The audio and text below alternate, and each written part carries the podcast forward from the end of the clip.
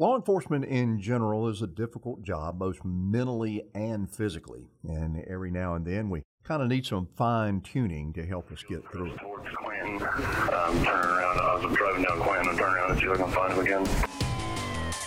This is at Clover, subject U-1074, electronic identity aware. NCJA 1014.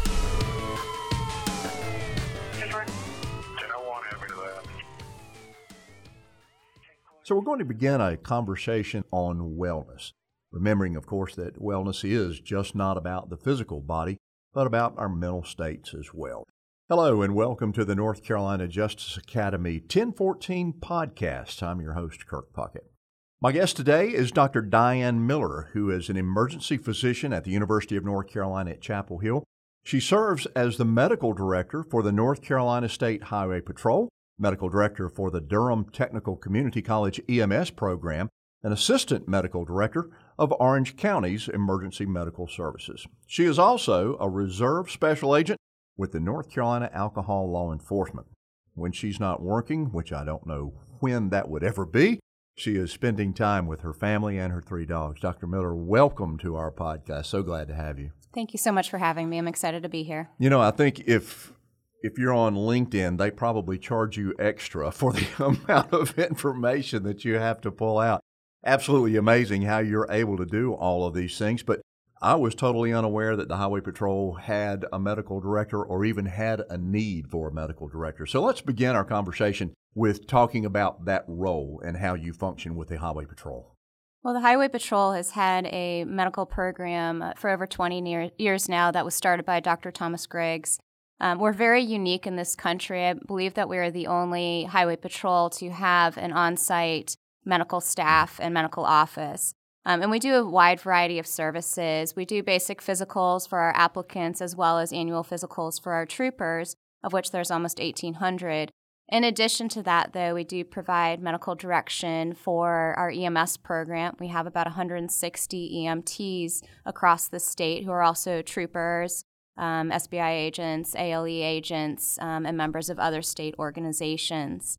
In addition, um, our medical staff will provide support at special events like protests, US Open, World Equestrian Games. We provide support to the special response teams.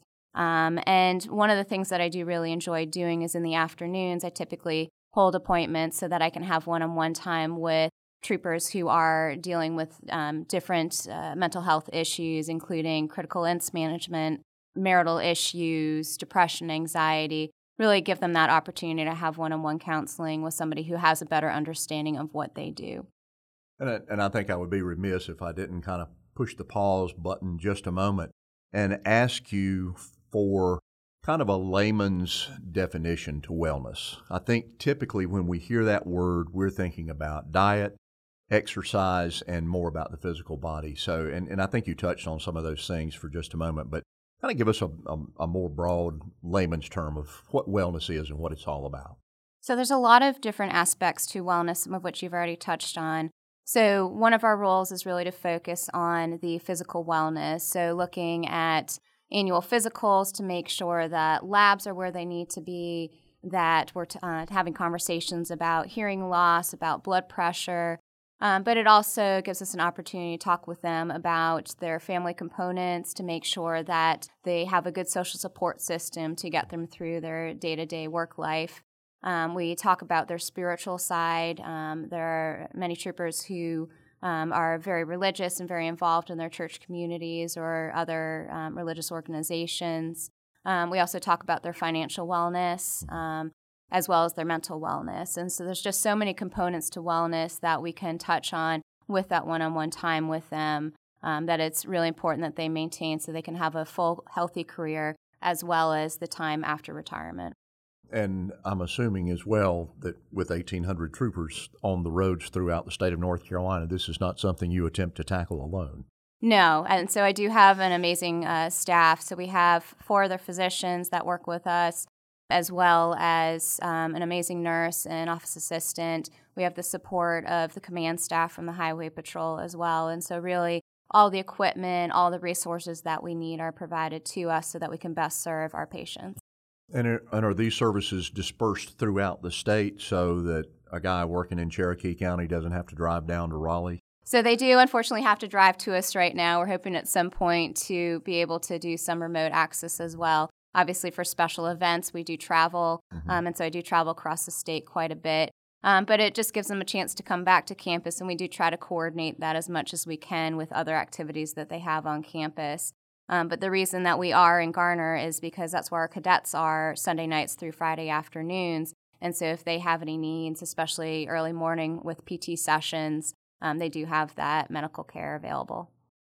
Let's kind of delve into it a, a little bit harder and talk about some of the stress and pressures that you see on officers. I know that our audience is going to be primarily law enforcement, and some of them are sitting there going, Well, I kind of already know this. But I think there's some different components that sometimes when you're going through your day to day job and you're going through your day to day role that you don't really think about are playing on you, but they are in fact. So uh, there's a wide variety of um, stressors and pressures that our law enforcement community faces. It can range anywhere from an isolated event like a crash with a fatality um, or someone involved with it that reminds you of a, a, family member or a loved one. And so, really, can personalize that event. But also, just as, as difficult to deal with is the day to day stressors. And so, dealing with shift work, not sleeping well um, because you're constantly on rotating shifts, of just being so busy. And I mean, all of our careers, whether it's medicine or law enforcement, are becoming increasingly busy. Um, so we have increased calls for service, increased enforcement, and all of that responsibility will really add up over time. Um, and so, and then on top of that, we also have natural disasters that we deal with not infrequently in this state. And so, while people are helping our community, their homes are also being destroyed. And so, that's led to a big component for our first responders and law enforcement specifically. So, help me understand how all of those things begin to affect a trooper or a law enforcement officer's mental and physical health. From a physical standpoint, you're constantly working from the time you get to work until the time you leave. You are in cars for long periods of time, and so you don't have the opportunity to exercise or even really stretch your legs much during your shift. In addition, you also don't have time to stop for a quality meal. And so, uh, you know, we're dealing a lot with obesity and high blood pressure and heart disease as a result of those poor habits. People get home and, you know, after working their second job, because a lot of law enforcement jobs don't pay as well as they really should be paid, they're working their second job or third job. They have to deal with family obligations. And before you know it, there's no time to cook meals to prepare for the week. There's no time to go get additional exercise or fresh air, and there's really no time to decompress. And so all of that's going to add up over time. And we're really seeing a um, increase in the first five to 10 years after retirement of heart disease, of depression, of substance abuse. And that's really taking a toll on our law enforcement professionals. There's a, a study out of Buffalo um, which looked at police officers there at their lifespans um, and their health issues, especially after retirement, and compared them to the general population in the U.S and they were seeing um, some links to that career in law enforcement of decreasing your lifespan. So, really, I mean, the shift work and the, the constant stressors and the inability to really care for your, yourself properly does take a toll on us. All right. So, you mentioned retirees. Is your services are still available after a trooper retires? One of the focuses that I've had um, over the last year, and actually was speaking um, to some troopers about this, helping our folks to prepare for retirement, not in the last couple of months, but several years out. So, what are their goals going to be? Are they going to have another job? Are they going to do a volunteer opportunity? What is going to be their, their new identity after they retire from the patrol? Talking with them about making sure that they have a primary care physician and that they're starting to get regular physicals. So, we recommend it annually at 40, um, but all of our physicals are age based and need based. Um, also, talking w- about what their support system is going to be. Do they have a mentor, somebody who's retired in the last few years who can give them some guidance on what they're going to be feeling now that their sense of purpose goes away? Do they have good family support? Have they financially set aside money so that they can live comfortably after they retire? So we really try to start having these conversations a couple years out Um, and that's really going to be one of the focuses of our medical staff going forward. In your role, I'm sure you get to see uh, the good and the evil of individuals physically. So, my experience has been I see guys who are coming out of BLET who obviously have had to train hard and eat well in order to pass POPAT. And those first five years, they, they continue that. They're working out, they're lifting weights, they're, they're walking, running, doing all the things that they can. And then I see guys, as you mentioned earlier, in those kind of last five years, it seems to be there's a, there's a peak or a, or a turning point where a guy just goes, uh, I've had enough. I don't have time to do this anymore. And that's where the obesity and the high blood pressure and all those things set in. Are, are you seeing that as, as you look at these guys from entry level to getting ready to retire? Absolutely. And it's, it doesn't affect everybody, but a, a good portion of our group it does affect. Um, and I know that the guys always dread coming into the office because they say, Doc's just going to tell us that we're fat. Um, but that's not my, my intention at all. It's really to have an open conversation with them and eh, being in law enforcement myself, I think I have a better perspective than some other physicians on what is a realistic goal. And so I advise them to set small goals, look at a five to 10 pound weight loss in the next three months. And then at the end of that three months, now look at the next goal, talking with them about little changes that they can do to their diet. I know a lot of people are interested in some of these fad diets, and they can be very effective for quick weight loss, but are they sustainable? And so we talk about that as well. But it's, you know, it's really important to speak at a level that they're going to understand and that they're going to accept. Because if you say you just need to lose 50 pounds and you just need to eat better and exercise more, that's just not realistic. So setting small goals and really thinking about what their schedules are like, what their work activities and home activities are like, and how you can incorporate those changes more easily. Well, you know, law enforcement in general, there's a growing amount of pressure. It's from the public, it's from the supervisory and command level uh, to, to do more with less, et cetera, et cetera, you name it. And I think that all adds up to the big stress word. So, how is it that you and your staff are able to help officers deal with, with stress and the pressures of the job? How do you go about doing that? Because that just seems like an enormous slash nearly impossible task? I think the first step is really with our one on one physical appointments, getting a chance to look at them face to face and ask them how they are doing. Because a lot of times people don't ask them that. If you ask them this over the phone, they're going to give you the typical answer of, I'm fine. And some of them are, and sometimes they're not. And sometimes that's that moment that they feel like they're ready to open up. Um, I've also, by building rapport with our folks um, over the years, now I'm at a point where people will call me and say, Hey, I need help, or I know this other person needs help. Can you meet with them? And so that's something that I meet with them in the afternoons. I'll meet them on the weekends. I'll go across the state to go meet them, whatever's most convenient. And I encourage significant others to come with them as well, because there's a lot of information to be gathered um, from their other half um, to get a better sense of what's really going on at home and at work. So I do a lot of psychologic first aid for them and really figure out what's the core issues that needs to be addressed and then find a um, what we call culturally competent provider to care for them. That's somebody who understands the job um, and is not going to visibly react to the stories that they are sharing um, because unfortunately that's happened sometimes and that can be a big deterrent for law enforcement from seeking help. Um, so we try to um, utilize all the resources we can. We have peer support. We have um, uh, licensed clinicians, so social workers, psychologists, and other um, counseling degrees. Um, we talk about medications as well. And then we also look to see if there's any other resources they may qualify for. And so if they're a veteran, the VA is a huge support. If they're in the National Guard, they have the Integrated Behavioral Health System, which has 24 7 access to a clinician. And then we're working on similar programs through uh, DPS as well. We also have our emergency chaplains, which are a huge support, and they love to go and ride with our troopers. Um, they will show up the hospitals, they'll show up at funerals, they'll show up even at our, our training functions. Um, so they're also a great support as well. But it's really about being creative and figuring out what is going to work best for our folks to get them the help that they need. Well, along those lines, I don't want to throw my entire gender under the bus. However, as a male, I find it somewhat stereotypical that we have issues, pardon the pun, kind of pulling the trigger when we need help. We're hesitant to say, well, uh, yeah, maybe I do, but more likely I and a lot of folks in my law enforcement circle will say, I got this. I got it. I can manage it and maybe I'm talking one on one with a guy who's just a friend or a coworker who's really not qualified.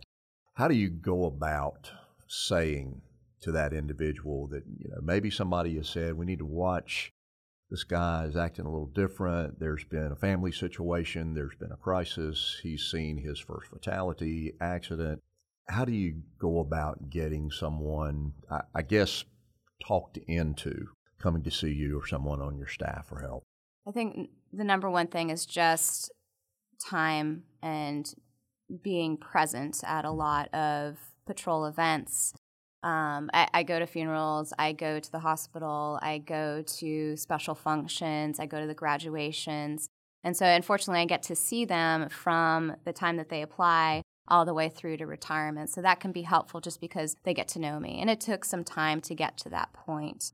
one thing that we're doing now is really reaching out to um, first sergeants and above to let them know what services we have available and let them know what are the warning signs.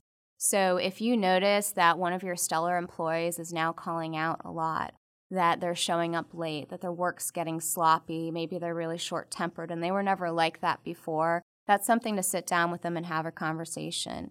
And if you don't feel comfortable with that, then they send them to me and nobody has to know why. It's completely confidential. This is even though um, I am affiliated with the patrol.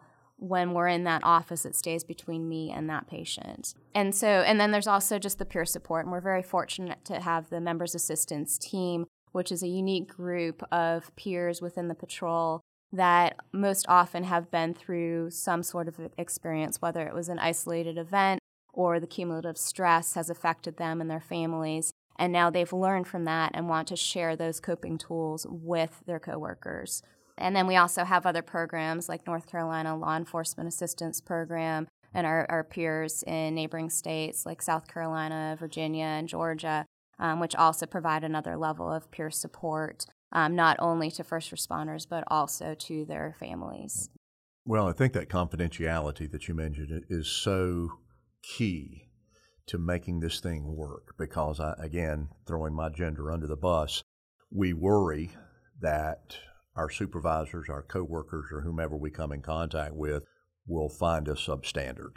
That they'll think, oh, Puckett's not pulling his weight anymore, and now he's gone to seek the services of Dr. Miller. Wow.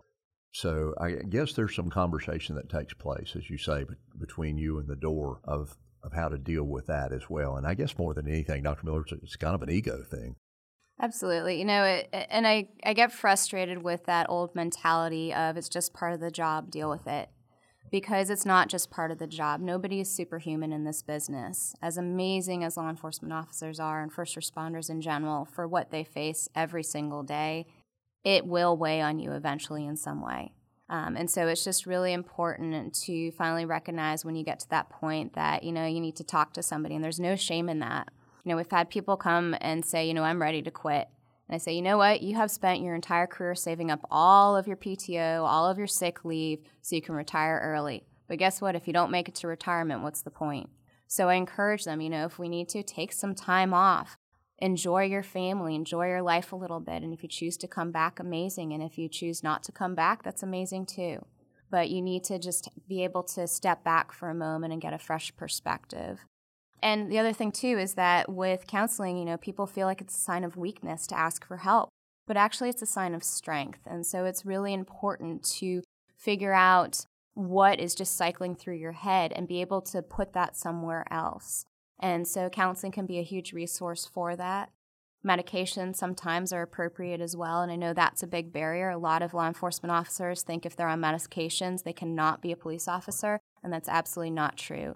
It can help to make you more focused, it can help to cut some of the edge off of the depression and the anxiety, um, the anger, um, that just builds up throughout a career. So as as we look at this total package of both mental and physical stressors, as well as the overall wellness, what recommendations can you give an officer who's who's dealing with those issues, other other than the obvious? Go do something about it. What are the, what are the things that you all try to target most to to get officers to, to come to that table and do some of these things that we've been talking about? Um, so I think just the preventative care in the beginning. Um, we re- reach out to the cadets when they are in training and let them know about what types of things they're going to face in their career. What are the, the warning signs for when they may not be handling it in the best way?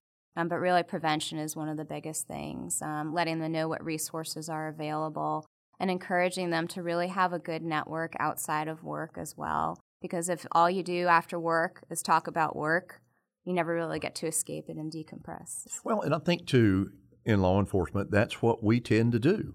We do tend to to leave work, talk about work, associate with people who are co-workers. And one of my former supervisors told me a long time ago, it's really more healthy for you to have friends outside of the circles of law enforcement. And so I really made a conscious effort to do that. But what I found was my friends outside of law enforcement wanted to talk about what? My job. because, you know, there's always, they're thinking some great story is available that I'm able to tell. And I don't want to discourage them from doing that. Or you get that phone call from a friend that says, Oh, okay, so what happened out on Interstate 85 this morning? I saw all these cars. And it's like, it's almost like you can't escape from it. So, what, what recommendations do you have for, for guys to to help them get outside of it. I'm sure you know, there's some hobbies, some other things that you can do that are that are more beneficial than dealing with law enforcement 24 seven. There definitely are, and we um, touch on that during our physicals. We actually have a line on their intake forms for what are your hobbies? What do you do outside of your job? And so for some of them, it's spending time with their family. We have a lot of folks that have kids, especially young kids, um, and so it's really important that they set aside some time to go to the baseball games and the cheerleading competitions. Um, they a lot of people will um, be members of religious organizations. So we've got a lot of Sunday school teachers, um, church deacons. Some of them have even become pastors and have done counseling after retirement as well. And then uh, also other jobs. So you know it you don't just because you've done a career in law enforcement doesn't mean that later on you need to do a second career in law enforcement. You have a lot of skills that you learn that you can apply to other activities.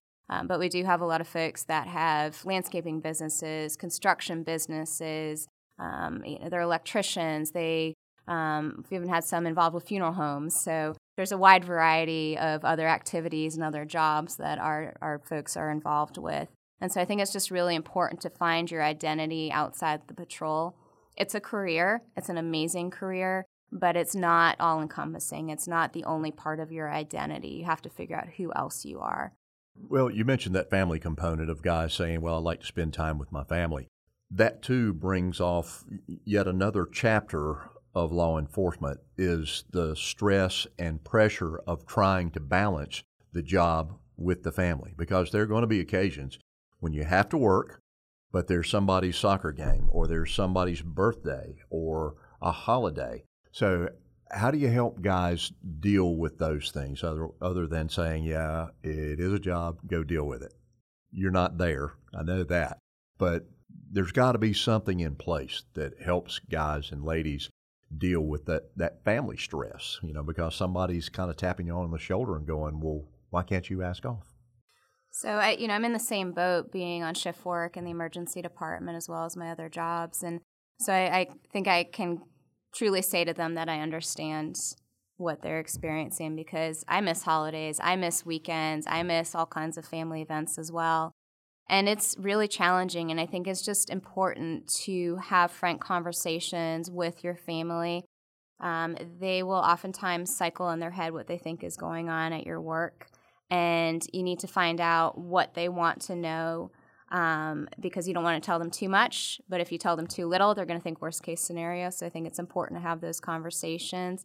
And I think that you know, as as short staffed as all law enforcement is right now, um, you still need to figure out on your days off um, how you can make the most of it, and really setting aside at least a couple of hours every week of just protected time for you and your family.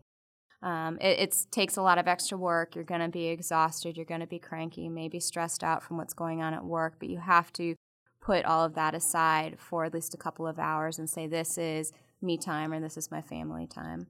There's a term that's kind of started floating to the surface a little bit in law enforcement circles and, and in emergency services called compassion fatigue. Can you talk a little bit about that? So, in law enforcement, just like in the emergency room, we see a lot. Um, and especially with the way that society is leaning now in terms of very anti police, it just doesn't, the, the profession just doesn't have the respect that it used to. And it's a shame because it's an amazing profession. Um, and so that constant barrage of people filming you, of yelling at you, of not listening to instructions anymore when that used to be an automatic thing, plus everything that's going on in the media and social media where people feel like they can say whatever they want because they're anonymous behind that computer screen. It really adds a lot more pressure onto law enforcement that we've never experienced before. And you know, over time, between that stress, between the stress of just day to day witnessing horrific things, at some point you just have to kind of create a, a cloud around yourself so that you don't internalize it. Because if you internalize it, it's just going to eat you up over time. And so I think law enforcement sometimes can come off as maybe crass or uncaring. It's, but really, it's just that compassion fatigue. They just can't take everything so personally because if they do, it's just going to eh, eventually eat them up. We've touched on this, and I'm going to kind of start winding things down. I feel like I could sit here with you all afternoon and have this conversation, but um, as I said, we touched on these things a little bit earlier. It's kind of like a dartboard. We've been throwing darts around, but I think as we begin to close, just to get your insight on advice, either personal or professional, to give a law enforcement officer on maintaining that balance. And I know we hear that a lot. And, and I want you to try and incorporate both the mental, mental side of that as well as the physical side of that and help our audience just go, wow, this really is real and I really can do something about it. So, from a physical perspective, I would recommend getting yourself a regular doctor. I know a lot of folks just say, well, I only go to the doctor when I'm sick. And so they end up going to urgent cares or ERs, um, and you never really get that consistency of one person caring for you. And that can be an issue because then you don't have somebody that's recognizing early on the, the warning signs, whether it's a physical condition or a mental health condition. Setting some time aside every single week, whether it's half an hour, an hour, for a little bit of exercise. And that can just be walking, it can be running, biking, whatever you want, going up and down the stairs. Bring your family with you, and you can incorporate that into your family time. Um, but if you don't maintain some sort of physical activity, then that's where we end up with the obesity and the heart issues, the self esteem issues. Um, not using alcohol or other substances to self medicate um, after a difficult day. It's not the right way to help you get to sleep. It's not the right way to cope with the horrors that people see. Um, and instead, finding healthier ways to deal with those issues. From the, the mental health side of things, you're not alone. There are a lot of resources, a lot of free resources. Um, if you don't know where to go, always reach out to either your personal doctor, reach out to your emergency chaplain, um, reach out to any of the, the peer support groups that are available throughout the state. Um, but the sooner that we know about something, the sooner we can help f- point you in the right direction of those resources. Do your best to try to maintain a sleep wake cycle. I know that's really hard for all of us, especially on shift work. Um, and hopefully, supervisors will do their best to try to um, space out and not just do one week of days, one week of evenings, one week of nights, because that really does take years off of the life um, and can really affect productivity um, and their ability to cope with um, the day to day stressors. And you know, thinking about from a financial perspective, I, you know, I think a lot of us just expect that we're going to be able to live off of our retirement um, funds and our pensions, but that's not really the case. And especially if you have young kids that are going to be pursuing um, their education after high school, um, it's important for you to have those resources available. So planning early on and then doing something, finding some sort of hobby or other job that makes you happy. Um, and that gives you another component to your identity because law enforcement is a big component of it, but it's not all of who you are. Dr. Miller, what an insightful discussion, and I certainly hope that our audience is going to take heed at your words and your advice, both personally and professionally.